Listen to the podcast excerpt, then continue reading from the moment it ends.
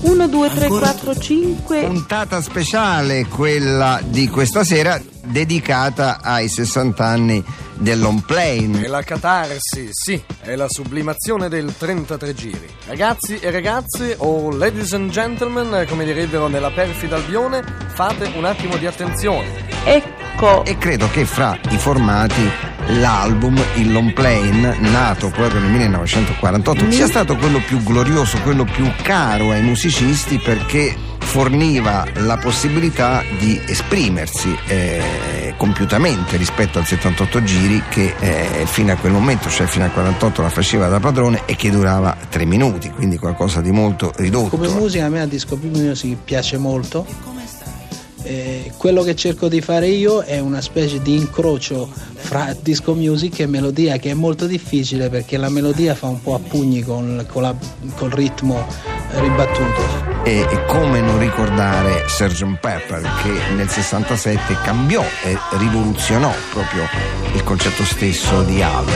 Eh, Pezzi da 90. De Mauro sul suo dizionario dice che un disco è, vediamo un po' come dice, eh, sì, sottile piastra circolare di varie dimensioni, in resine viniliche, che su entrambi le facce riporta un solco continuo a spirale per la riproduzione di suoni attraverso il fonografo e o giradischi.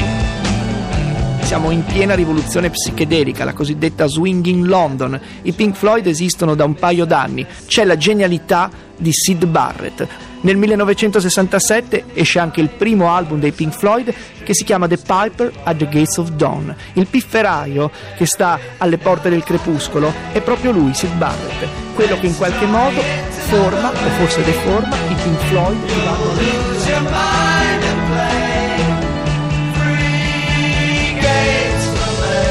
E che cos'è il giradischi? Il giradischi è un apparecchio elettrico che riproduce i suoni registrati su dischi fonografici, cioè quelli di cui dicevamo prima, costituito da un piatto rotante, come quelli per fare le, le- le chicchere, le, le- cose in terracotta, su cui viene collocato il disco e poi c'è un braccio alla cui estremità è posta una testina fonografica con una puntina che scorre nel solco del disco.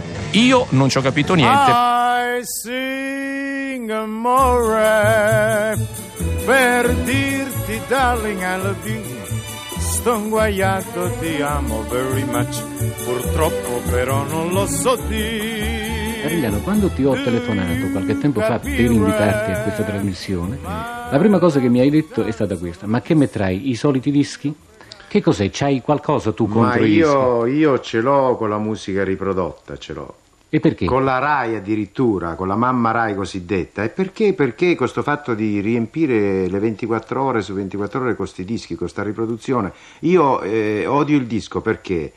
Perché il disco dovrebbe funzionare solo come documento, ecco. Questo fatto di andare in televisione e fare il playback è una cosa veramente terrificante. Eh beh, mi immagino. Perché quello che io ho fatto ieri sera, io già oggi non, lo, non, lo- non- non lo fa- non sarò capace di farlo più così. Ma perché? Lo farò peggio o meglio, ma diverso. My wonderful bambina, mio solo amor.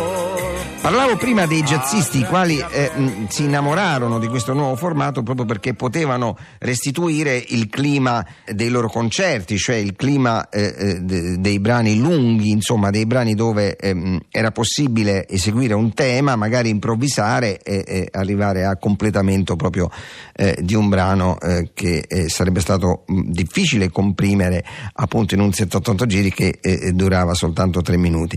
Ma qualche volta furono i cantanti a farlo mh, con eh, le grandi orchestre. Frank Sinatra, per esempio, era un eh, cantante che utilizzava spesso formazioni jazzistiche e quindi univa uno e- e- e una e l'altra tendenza.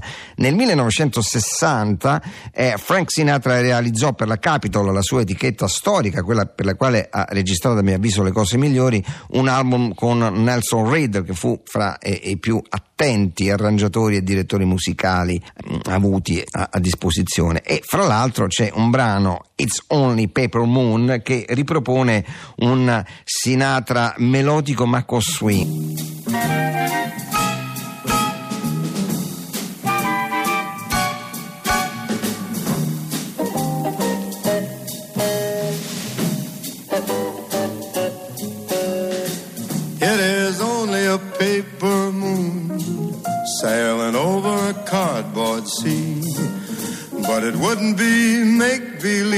if you believed in me. Yes, it's only a canvas sky hanging over a muslin tree. But it wouldn't be. I dischi della settimana, classifica dei 33 giri a cura di Rai Stereo 2.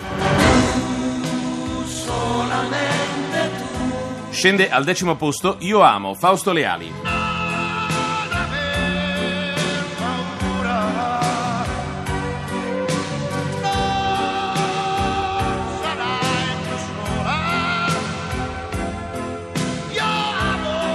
Stabile in nona posizione Signora Bovary Francesco Guccini. Ricordi, le strade erano piene di quel lucido scirocco che trasforma una realtà abusata e la rende irreale.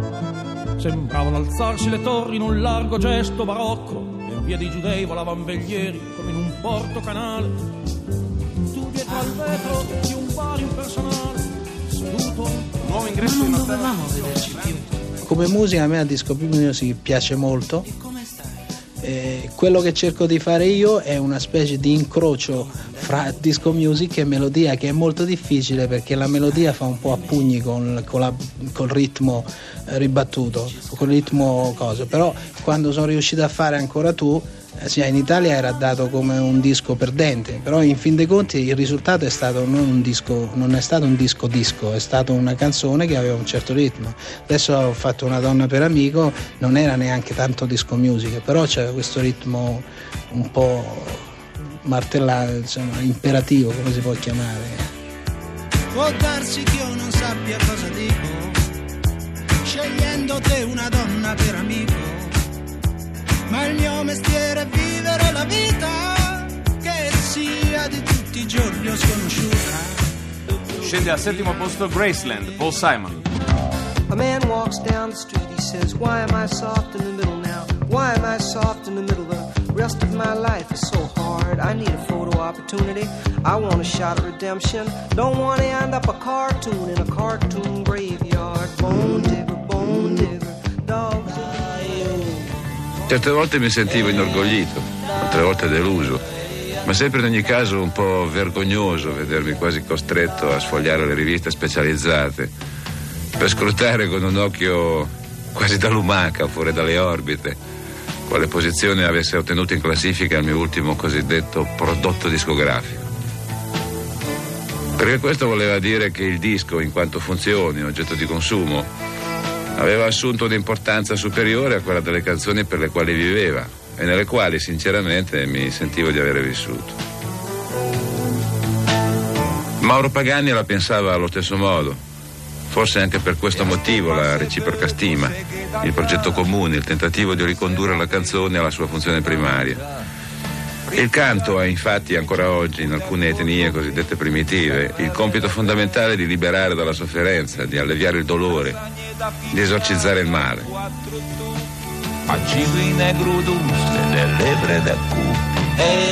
Certo, le canzoni le abbiamo comunque registrate e da noi sembra con buoni risultati tecnici.